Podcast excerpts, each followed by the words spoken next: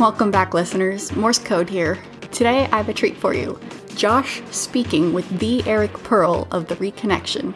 And I had to crawl through the sewer system to get it for you, so you better like it. Why did I have to do that? You're probably asking. Well, I don't always owe you an answer, do I?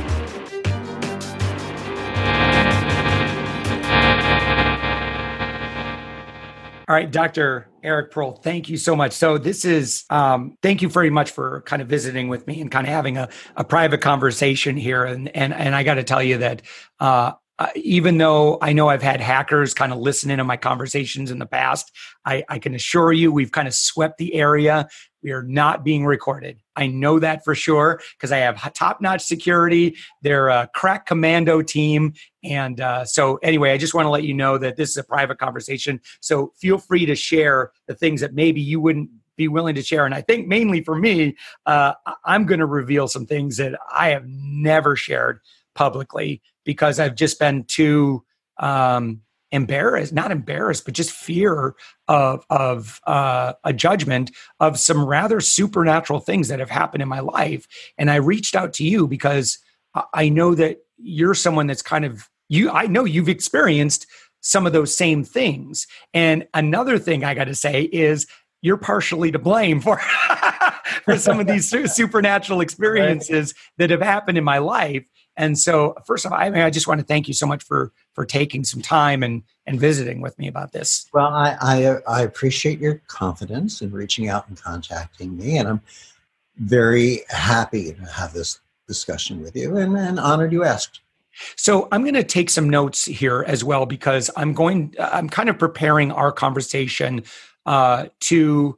Uh, as I'm doing a lot of research in kind of a Napoleon Hill fashion to kind of share this wisdom uh, with uh, with an audience that is looking to increase their authority. And I think part of that authority is recognizing when there might be gifts within us that uh, that maybe we are embarrassed to share with the world. And I think that a really big part of owning our authority and owning our identity, who we are, is being comfortable with and vulnerable with with sharing some of those things that it's possible that there might be a percentage of the audience or our, our population or our customers or clients or you know social media audience whatever that might not be ready for that. And that's okay. Like in and in fact just because of our authenticity it, it might welcome things that we never expected. And and with that I, i'm wondering you know while i kind of take some notes here if you wouldn't mind just kind of sharing what happened in your life. And of course by now of course you've written about it and you've been teaching about this for um, getting close to a couple decades now.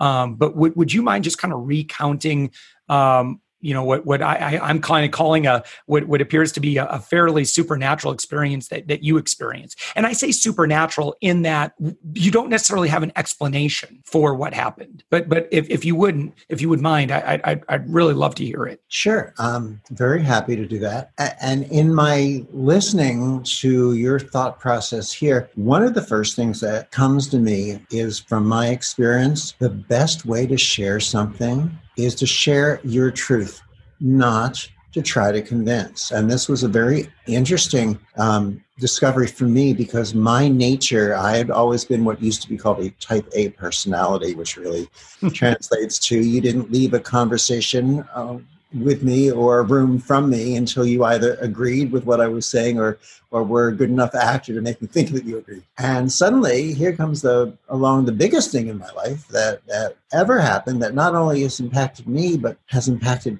now millions. Mm-hmm. Millions and millions. And it's hard for me to even imagine that what that looks like, but of people around the globe. Not only do I know I can't necessarily convince people of it, but yet I have no drive to. Uh, my centering and my compulsion, in a sense, in a sense, is to share my truth and leave it up to everyone else to decide whether or not they're able to recognize that truth and, and what it speaks to within them. So for me, here here's the background. Uh, because I know that you spend a lot of time with people in business, and uh, that's really not at all foreign to me because when this started, what I, I assume called reconnective healing, I was I had one of the largest practices, the two largest chiropractic practices in, in Los Angeles at the time. I was wow very fashionable street, an intersection of Melrose Place and La Cienega Boulevard, if you know the area,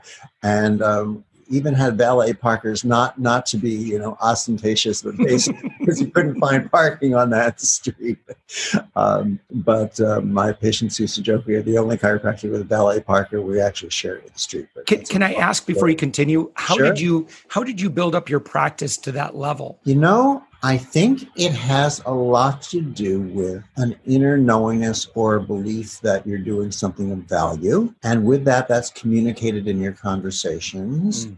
And um, what I found was talking to the community worked. Now, it's kind of interesting because there are at least two ways to talk to the community one worked for me and one didn't.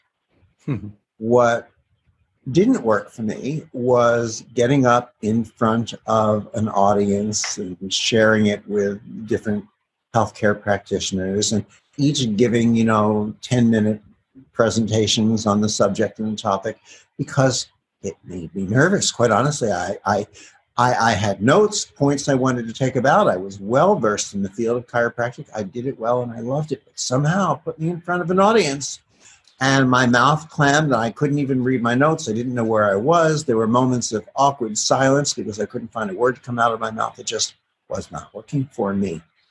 Um, what did work for me was going to public events and seeing people one on one, checking out their spine, their posture, talking to them about it, and having a conversation. Well, interestingly enough, almost conversely, when what is now known as reconnective healing comes about. And I'll tell you how that happened in a moment.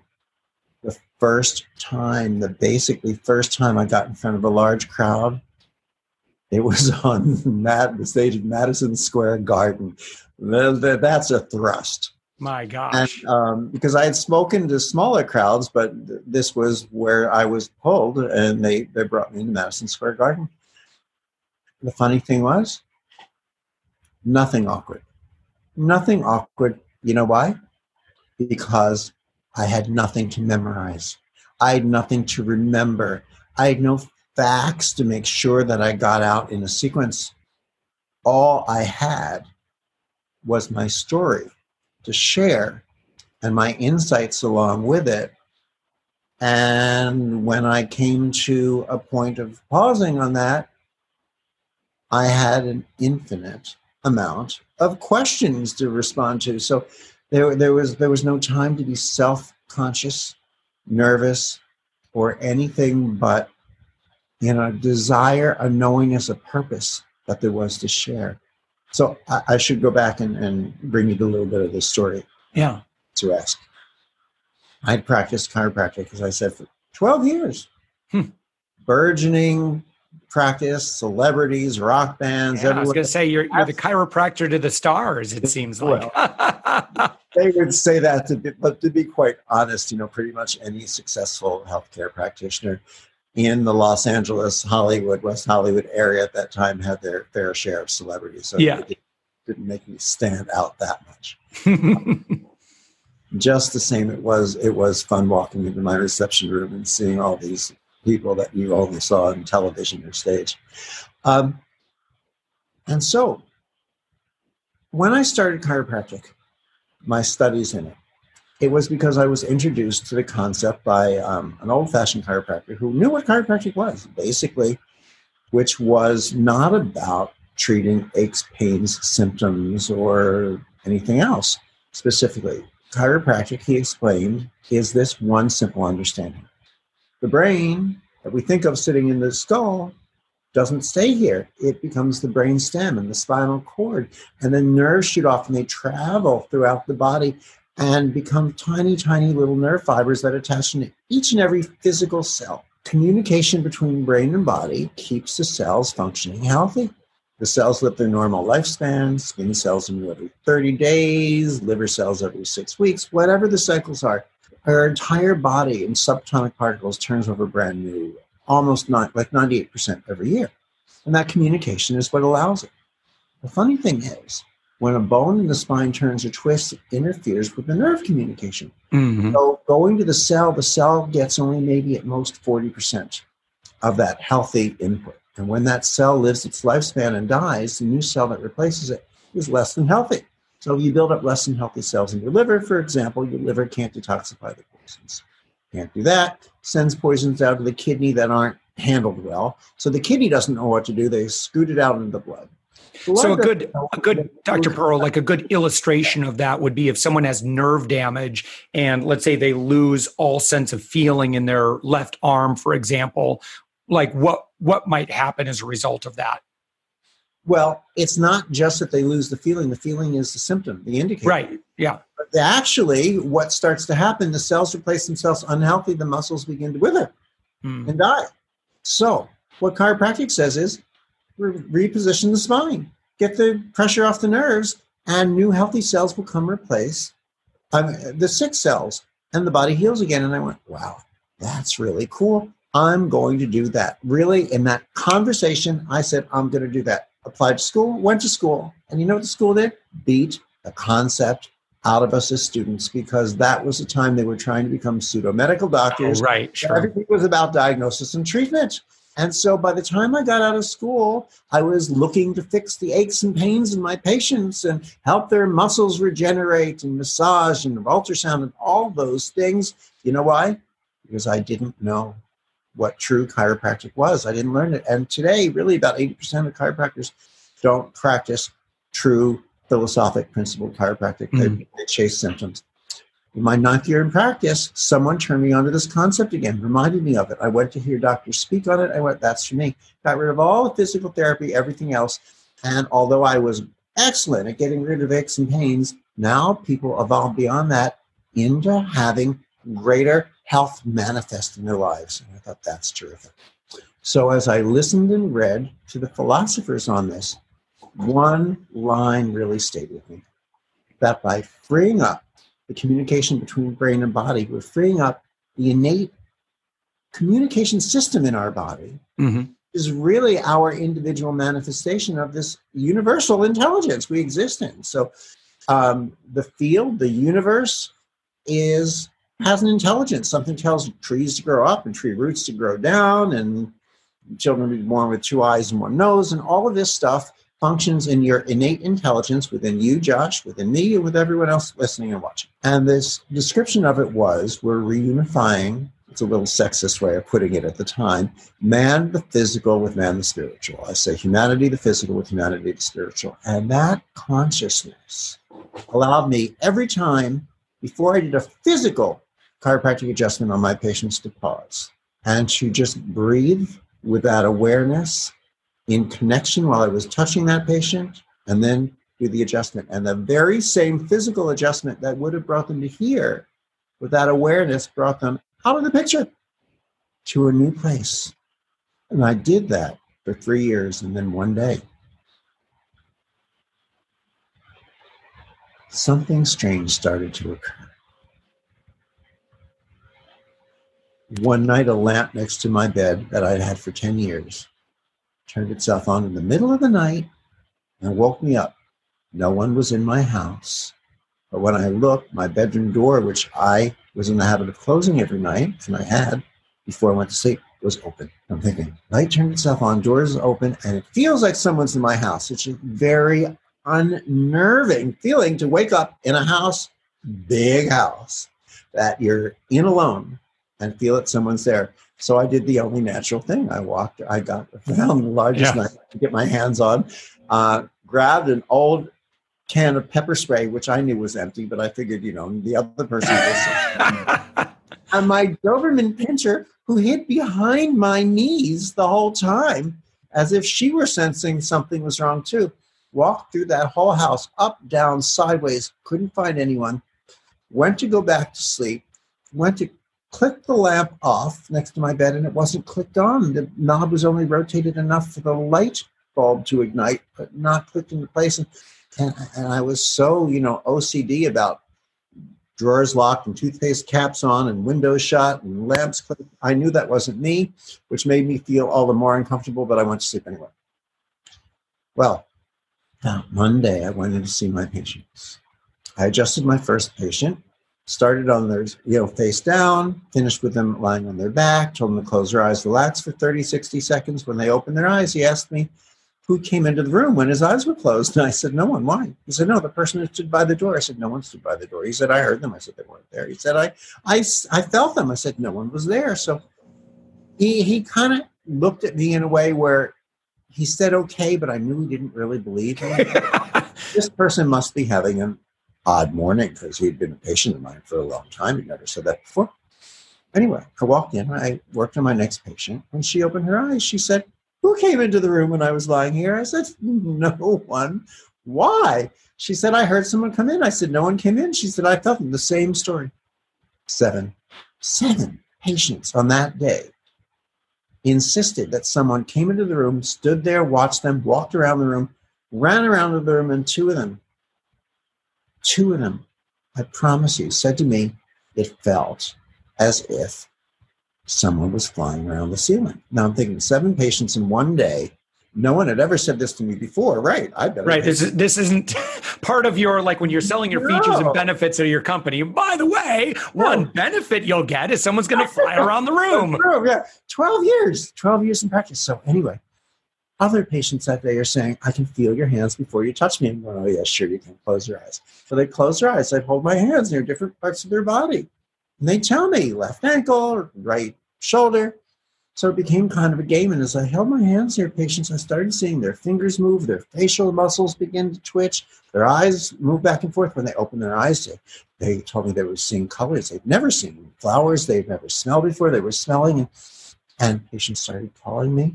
Parents of like the younger patients with cerebral palsy and epilepsy saying, I don't know what's going on, but Johnny doesn't need meds anymore. Sarah, Sarah's not having seizures and they're walking and talking normally. What to do? I said, I didn't do anything and don't tell anyone. And of course, the more I said that, the more everyone started talking. Yeah, right. Soon media came and was asking questions, and researchers, scientific researchers came and they wanted to measure me. And what are you going to measure? They said they're they're measuring around my hands and my body, and they're looking at other people, and they're saying, We are finding, get this, I'm glad no one's listening. We're finding aspects of light and information. Information, I didn't know what that means. Light and information that we've not seen here before, as if it could be new, maybe new on Earth. I'm thinking this is very odd. Um, anyway, I mean, prior to this, I mean, you weren't you you weren't practicing Reiki or any of these other things. Like it, I didn't study energy healing. Take I will tell you once, way back. Yeah. In school, I went to um, a, a three-hour class with friends. Said, "Hey, you want to see this energy thing?" And someone talked about Reiki, and I thought, I don't know. That doesn't look good. And, and I and, but no, I haven't been. And another thing too is, you know, sometimes you might say, well, this person became a spiritual guru because they saw it as a way to make money. You're already doing well. Like you don't need to disrupt your your business is going fine. I'm doing really well, thank you. Um, and so, but what became interesting, it became more interesting if if, if, um, if I'm not going to push the envelope with you too far, is that three months into this, and, and you know, and, and, by the way, I mean, all these things are happening just with this. I'm, I'm holding my hands near patients. You think you get closer and it would get stronger, but you didn't. You pull, I pull further away and the responses would get stronger. Um, as a matter of fact, I had a friend come visit me. I said, you got to see this. You won't believe it. So he came to the office and I started to work on one patient. And then um, he was also a doctor, so it was all right for him to come see. And and then we walk out of the room for a minute. And the patient was still moving. I went to another room, worked on another patient. We walked out of the room. Went to another one because I had multiple offices in my, you know, small rooms in my office. Went to another, did it the same way. Now we're walking down the hallway. We're looking into each room, and one patient's body stopped moving. So I'm standing in the hallway with my friend. I pick my hand up like this. I'm outside the open door, and the body starts to move again, and we're both in shock. We don't understand what's going on. So I'm playing with it. People are coming in, they're watching, and one day, three months into I remember it was December. This started in August on a Thursday. I remember the day. I wish I knew the dates, but I know the day. On a Thursday in August of 1993. In that December, no, no, sorry, that January, I held my hands near one of my patients. His head jerked back. His eyes rolled to the top of his head. His mouth opened. His tongue started to move. And just as I'm staring in at his tongue, because it's very strange to be looking at, and no one's in the room with me, this air starts to come out of his mouth, you know. And so I'm listening and I'm kind of leaning in because I can see his tongue's moving like he's talking. The sound is coming. All I hear is air, but it looks like he's saying words. So I'm getting closer and closer with my ear. And suddenly I did hear a voice. But I have to tell you, it wasn't his. It was the voice of our mothers we all carry within us. my mother's voice saying, Are you crazy? What are you doing? Get your ear away from that person. You don't know if he's going to grab you and bite it. I mean, so I was like struck funny and, and little shocked at the same time. But the voice, the air turned into a voice that said, we are here to tell you. I'm looking around the room going, what is going on? We are here to tell you to continue doing what you were doing. What you're doing is bringing light and information onto the planet. And then I tried to talk to him some more, and he answered. And I said, Well, I've got to go see my other patients. I'm thinking myself, I don't want to tap him on the shoulder and say, Thank you. This great, powerful voice from the universe has come all this way to talk to me, but I'm busy right now. Can you come back at seven? So I kind of said, How can I reach you again? He said, You can find me in your heart. And well, as I said, being a type A personality, that answer didn't work for me. So I pushed and pushed and pushed. He said, finally said, I can reach you through that person again. So I touched him lightly. I left, and the guy was in shock. He had no idea what was going on. I thought, okay, maybe he's in shock, no idea what's going on, or maybe he's just strange. The next day, not two, but three other patients had the very same response. They said the first two phrases he did We're here to tell you to continue doing what you're doing. What you're doing is bringing light and information. Two of them said, What you're doing is reconnecting strands. One of them said, What you're doing is reconnecting strings. And on that Friday, the first patient came back in and said, What you're doing is reconnecting strings. Next week, five, seven other patients. Over the following three month period of time, over 30 patients lost consciousness and spoke six phrases. I just told you the first four of them. Six verbatim phrases. None of them, except maybe the first, ever had a voice come through them before. Some of them were frightened by what happened. Some of them became angry at what happened at me and left my practice. Mm-hmm. And um, and then in the third month, as quickly as it started, it all stopped, sputtered to a complete halt. Wow. the first patient it continued through. And I continued tape recording those times with him when that voice was coming through. And actually, I finally recorded, I had it transcribed, and we put it out into a book maybe five, six years ago called Solomon Speaks on reconnecting your life. Um, is my second book. It was co authored with Fred Ponzlov, the person who had the voice come through him and, you know, those, that voice that came through everyone else. But I was in shock by this. Now, what happened was I didn't really know what to do or say with it, and I wasn't talking about it, kind of, except TV shows started calling. And I did a television show or two, and then people started coming in from around the world, and it was the strangest thing. Yeah, but you, at some point, like, were you feeling? Um, I, I, would imagine you're feeling uncomfortable with this. Like, oh my gosh, they're going to make me look like a loony or something like that, right? I was. I was. Most shows handle this really well because by that time, um, I'd already had patients with dramatic healings. I brought on people who had.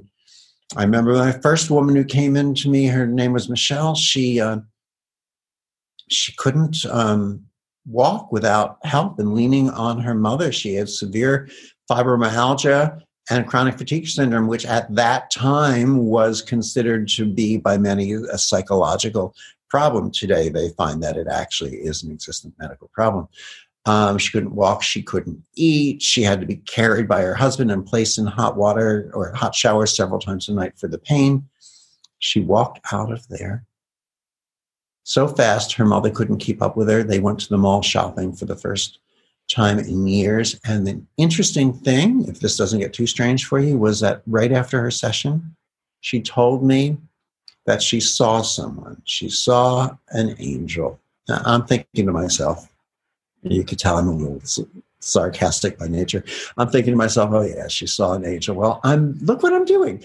I, am waving my hands in the air over people. I'm bound to attract people who think they see angels. so she I mm-hmm. chucked it off at that. But as a doctor, I took all my notes. She told me the name of the angel and that the angel had a hard time getting her voice out, and the angel became a little frustrated and testy that Michelle couldn't really hear exactly who she was and what she was saying, and and all these things. And do you know that a month or two later, someone from another part of the country had the same experience, same angel, same name, same message, and other things started happening with different experiences? But what you were saying about television making me nervous, yeah, I would turn green in the green room. Yeah. I'd come out and see what came through me. I would watch myself on TV. I'm looking down, I'm thinking, I'm coming up, and trying to share answers. I, I did have one show I was very disappointed. I remember if you remember back to the Leeza show. Remember Leeza Gibbons? Leeza Gibbons, sure. So nice a woman, I always thought. Um, and I ended up on her show. And every time I would tell a story that would make other TV audiences laugh, no one was laughing. I found out afterwards she had instructed her main person to hold up a sign that said, sound like you don't believe this person. So it went all the way through, and the audience would make all these, oh, yeah, really, just disbelieving noises. Oh, wow. Even over her instruction, they got so carried away with the story and the sharing of the healings that they laughed and opened up and ignored, you know, what they told her to do. But what I was getting, but they had a doctor jump out of the audience. Yeah. And ask me a question. And I knew he was a plant because he was in full makeup dealing with an audience. Uh-huh, sure. And he said, Well, haven't you ever heard of spontaneous healings and and or spontaneous remissions? I said, yeah, I, I have, but isn't it amazing how many of them happen with reconnective healing? So I'm thrilled. You should be too. Um, but uh, back back to what I was going what was going on with this was my heart became very quickly about these healings. And so because I want to talk and I want to address you on the business concept here. Yeah. My focus was on doing these healing sessions. I had so many chiropractic patients coming in that I would I'd hire a doctor. I'd show them how I did it, how you know to interact with the patients, and you know so that they feel wonderful. I I'd work with them in tandem, and then you know let them take over the practice. I do the healings, and I turn around and look in the other rooms, and no patients were coming in. So to go back in, save the practice, bring in a new doctor, and um, train them again, and then go back to the healing work. And this happened multiple times. And I had gone to, I had agreed to go to an adult training program at, the time, it was called the Learning Annex, and to give my very first presentation teaching on reconnective healing. I made all these notes like I used to do when I sat on the panel of different healthcare practitioners in front of the public. I got there and the same thing happened to me. I couldn't read the notes, I couldn't see the notes, I couldn't remember the notes, I didn't want to. And finally, I just threw them away. I said, Look, here's what we're going to do. I brought in a massage table. I everyone had a chair. I shared the story. I let them feel it in their hands because at the time I had a Reiki master teacher now working for me as my assistant. And he mm-hmm. said, to activate their hands. And so I believe that. Mm-hmm. I didn't realize at the time what that reconnective healing is so much bigger and more comprehensive that it includes all the gifts of Reiki and Johrei and Chin and Qigong and all the energy healing techniques, but it has no technique. So we don't have to learn a technique. You don't have right. to, to access this. And, and you get more. When we do a technique, we limit what we bring through. When we let go, everything comes out. So I shared this with the people released 25 unsuspect no 25 new healers onto an unsuspecting planet and my phone rang so much my front office person couldn't answer it and i had to buy my very first computer anyhow, um, so as I worked with that, I was so fascinated with the patients that the woman who um, was sort of running me when I would go to the different learning annex places, Right. Because they couldn't imagine why I would fly myself to New York and other learning annex locations. They said, "We're only going to pay you three hundred dollars. Why would you go?" I said, "Because something inside of me must do and must share with her." Wow. I Wow. had no choice. And when I said to my mother I had no choice, she said, Well, of course you have a choice. You don't have to. I said, I have to, not because I'm forced to externally. I have to because internally I have to. There's Right. something that I feel entrusted with. I've never had that feeling before to share with the world. So um, this woman said, You know, we will help get you out. You just need to leave your practice. I was so nervous. I finally, I didn't even sell my practice. I built it up again, No. gave it to another chiropractor, and this time I legally signed it over to him. The reason I legally signed it over to him was not for money. I didn't sell it. It was my second best. It's beautiful. I loved it. But chiropractic was my second best. I needed to be doing reconnective healing and I needed to free myself. So I gifted him legally with the practice so that I would not feel compelled, and that didn't work. I did feel compelled when I saw the practice drop down again, but I wouldn't be able to walk back in, take it over, and fix it. I, I released it.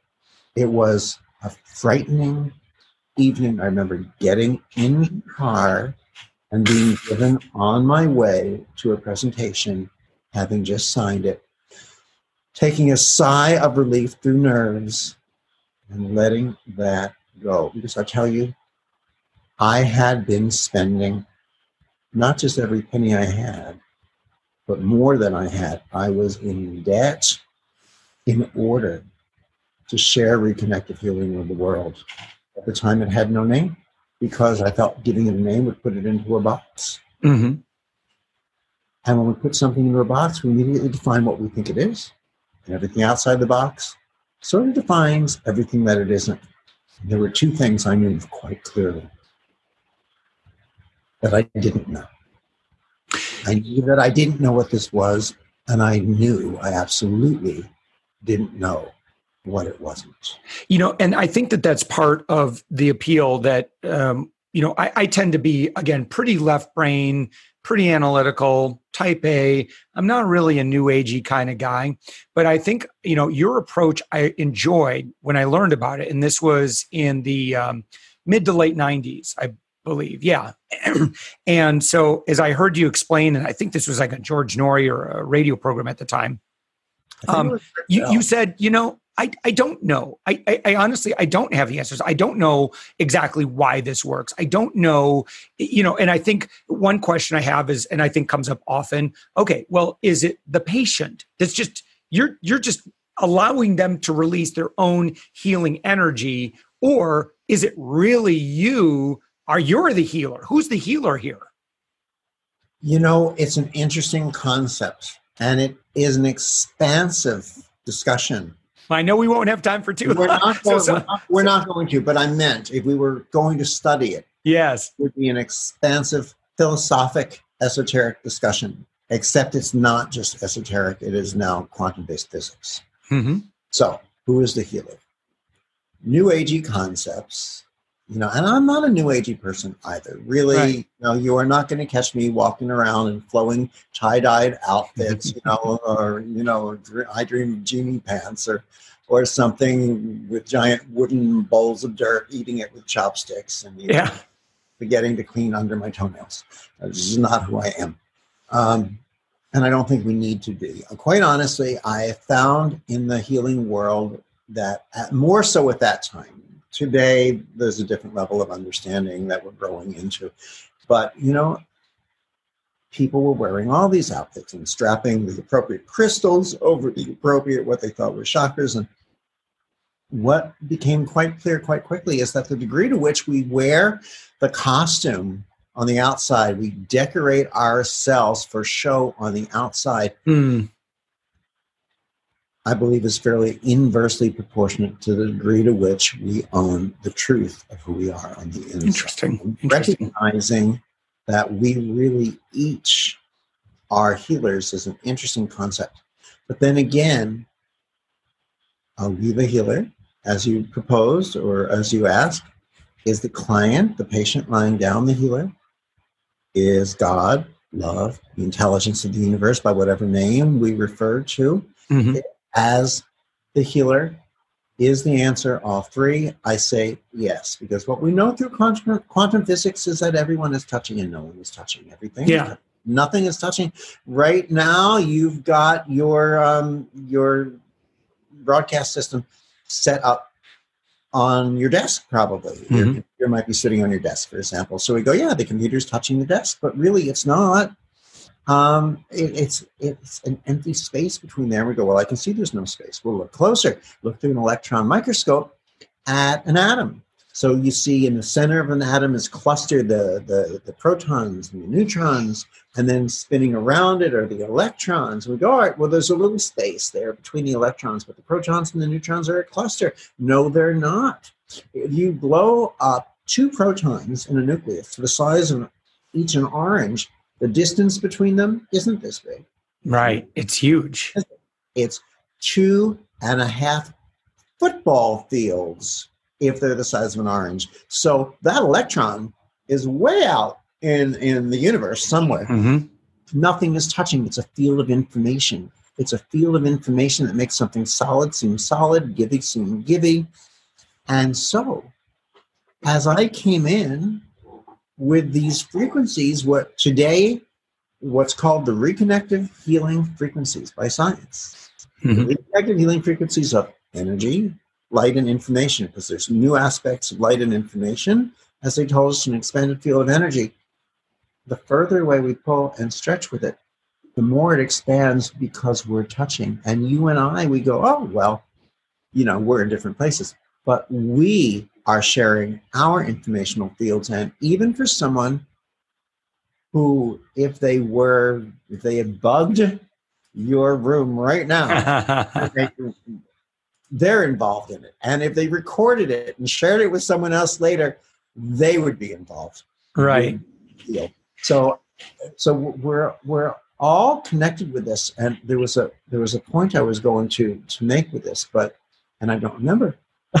Well, I want to, in just a, not about nine minutes we have left, I, I wanted to share with you my experience. So when I learned about this, um, well, you had written a book, the, the Reconnection. So I bought the book uh, at some point um, after hearing it, and um, so you know, you talked through on the radio on, on the radio interview and in the book about how to create this or like how to you know uh, how to you know how to take this seed and and you know i think a lot of folks you know have if they put their hands you know a few inches apart and they hold it there and they say do you feel any energy in there? Maybe some maybe some people don't some people i know do i do i always have i remember my mom you know growing up she'd you know put your fingertips together and you know hold your hands like this and do you feel that ball of energy I'm Oh like, yeah, we played with that as a kid. yeah, yeah. I, I mean, I feel something. I don't know. May, listen, maybe it's coming from my unconscious mind. Maybe it's coming from God. Maybe I don't know. But I know that, like, oh, come on. I, I it could be my mind, but I definitely feel so. My body, my brain certainly thinks I'm feeling something for sure. this. Try this. Open your hand like this. Okay, now s- slightly stretch the fingers a little more, like you're tightening a drum skin. Yeah. That helps you feel vibration more. Yeah. Do it with the other hand. Mm-hmm. Now, if you just move your hand, you're going to feel something in the room. You can't help it. There's a movement of air. You'll feel that. There's Right. blood circulating. You'll feel that. But imagine that there's maybe a suctioning or a rubber band between your two hands and start to pull them with Mhm. the fingers tight. Bring one hand up a little, one down. If you move your right hand up and down, for example, place your attention into your left palm. Can you feel a corresponding movement of sensation in your left palm that's sort of matching what your right hand is doing? Yeah. Yeah. Kind of cool. So my brain certainly thinks it feels something. Like I, you know. I, I can't deny that. I- Where it comes from, I don't know. You know, what's the answer? Is it some, you know, is it a psychological thing? I have no idea. But all I know is I believe and I feel something.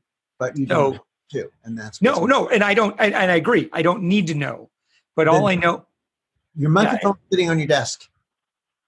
I what's that again? Your microphone is sitting on your desk right now, Mhm. assuming that's your microphone. Right. Right. Okay. Now, your microphone, if it were, you know, sentient, would feel the desk. But your microphone doesn't. Your microphone doesn't believe in the desk. The Hmm. desk is just there. Yeah. Healing, some people come in and go, I know this will work because I'm open to it. It doesn't matter. Reconnective healing doesn't care whether you believe in it or whether you don't, because just like the desk is there for that microphone, reconnective healing simply is Yeah. here. It exists. So in the first book, I'll give you an example. In the first book, it's called The Reconnection Heal Others, Heal Yourself. If you want to grab it, it's, it's by uh, Hay House, is the publisher. I've got it on my shelf. Um, my editor kept calling me and said, I can't edit this book. I said, why? Because every time I pick it up and read it, my hand starts to vibrate, my body vibrates, I have to put it down again yeah. and start to work with it. That was my first indicator that this could be taught. Uh, my partner, Jillian, my life partner, and I have trained over a hundred, get this, a hundred thousand people around the world. The book Mm. is now in 40 languages. We're working in another that we hope to put out this year that gives you not just philosophy and understanding of this work, but a basic how to. But the point is, here's what I would say if you're looking to move forward into a career that you're being led to follow,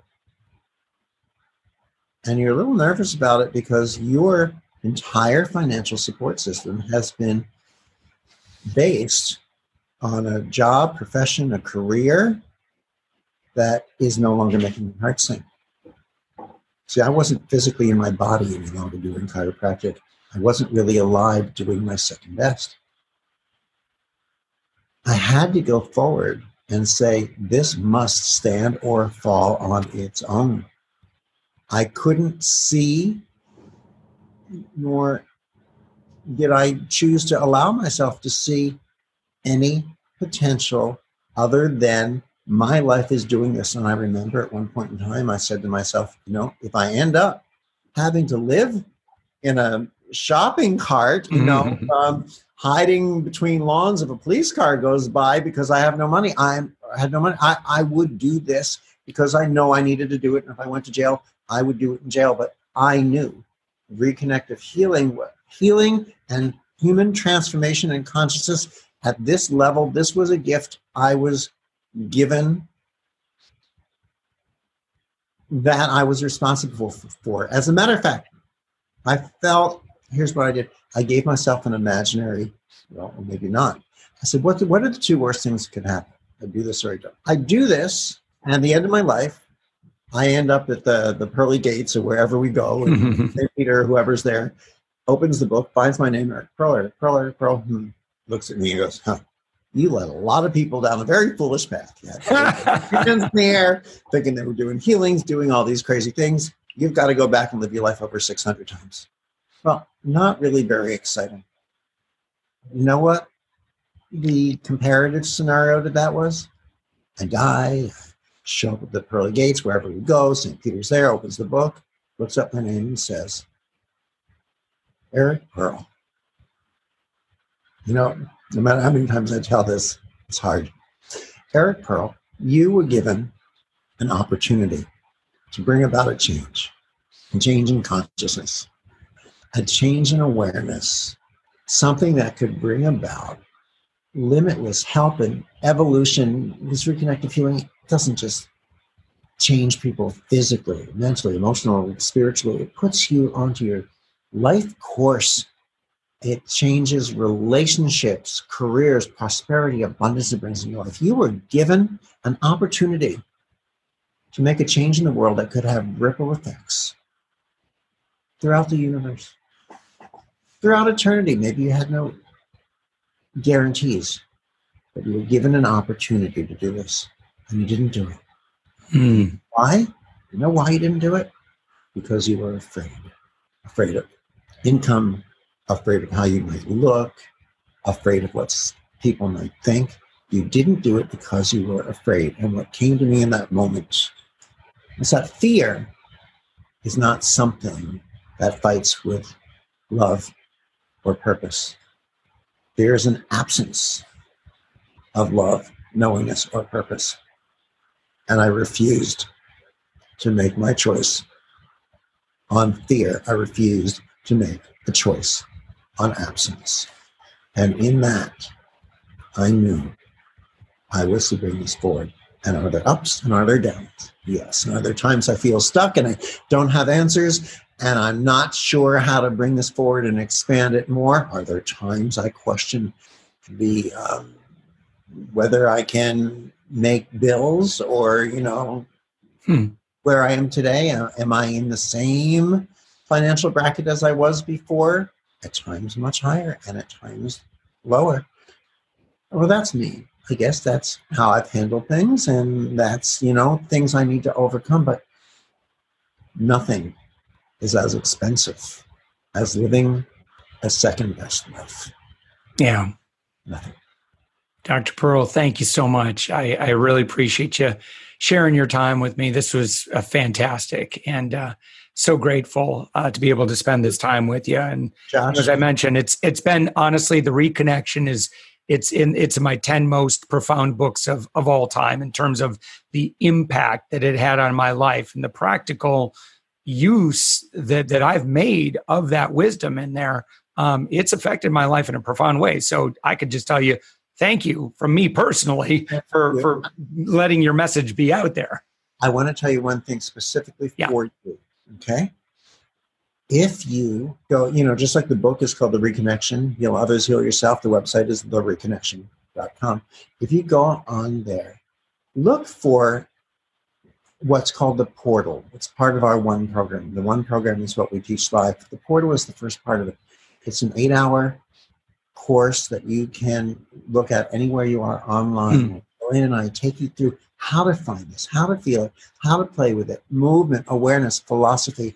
And I promise you that course will change your life, your relationships, your abundance and prosperity, your success, and your health in more ways than even I can begin to explain. Yeah, I've got your website open right here. So it's thereconnection.com. And then um, under online courses, you've got it listed right here, the portal. Looks amazing. Awesome. I'm going to go through this. Thank you so much, Dr. Pearl. I, I really appreciate your time. So glad we could chat. Well, I really hope you guys enjoyed that audio. If you want to hear more of that, then subscribe to this podcast. If you want more ways to spy on Josh, head to upmyinfluence.com. This is Morse Code. Over and out.